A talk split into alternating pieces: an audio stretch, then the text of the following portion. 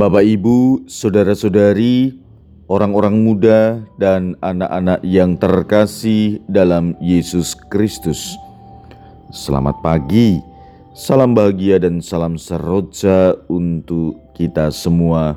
Berkah dalam bersama dengan saya, Romo Antonius Garbito Pamboaci, menyampaikan salam dan berkat Allah yang Maha Kuasa dalam nama Bapa dan Putra dan Roh Kudus. Amin.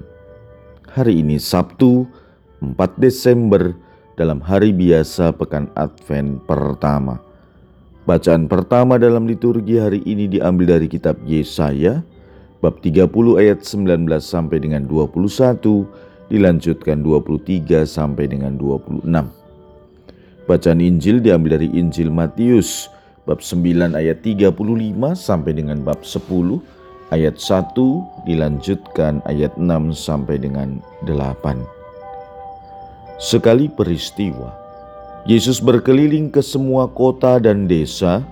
Ia mengajar dalam rumah-rumah ibadat dan mewartakan Injil Kerajaan Sorga serta melenyapkan segala penyakit dan kelemahan. Melihat orang banyak yang mengikutinya, tergeraklah hati Yesus oleh belas kasihan karena mereka lelah dan terlantar seperti domba yang tidak bergembala.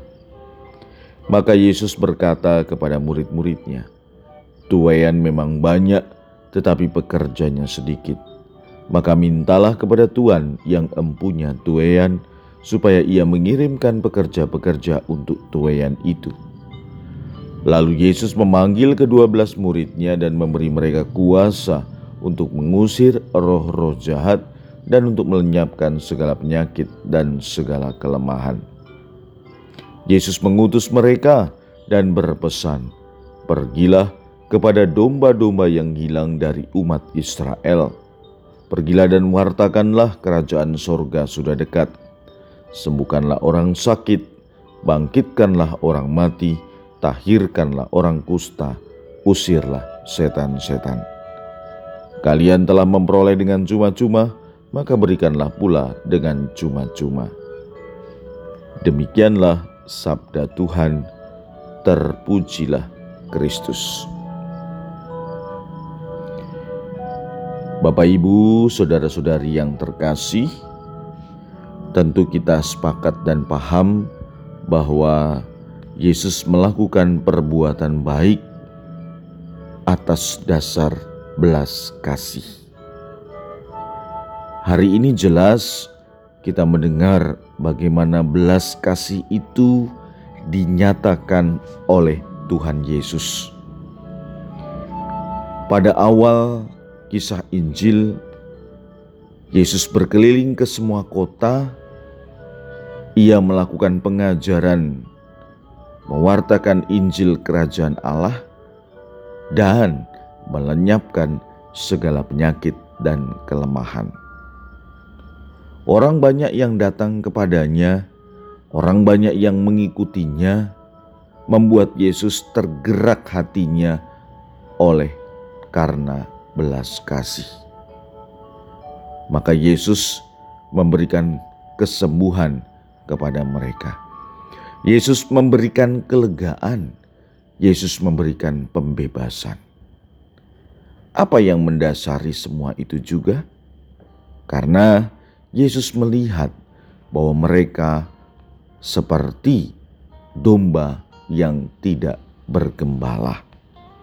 Maka, dalam konteks ini, sebetulnya Yesus juga mau mengkritik para pemimpin agama Yahudi, termasuk ahli Taurat dan orang Farisi. Satu sisi, mereka mengajarkan agama mereka mereka mewajibkan segala hal yang harus dilakukan, tetapi mereka melupakan belas kasih dan cinta sesama. Maka, saudara-saudari yang terkasih, kemudian Yesus berbicara kepada para murid soal tuayan yakni umat yang harus dilayani. Jumlah mereka begitu banyak, tidak sebanding dengan jumlah pekerja yang ada. Maka Yesus mengajar kepada para murid mohon kepada Bapa supaya jumlah bekerja ditambah. Saudara-saudari yang terkasih, dalam situasi pandemi yang belum berakhir ini, ada dua hal yang bisa kita lakukan. Mari kita berbuat nyata.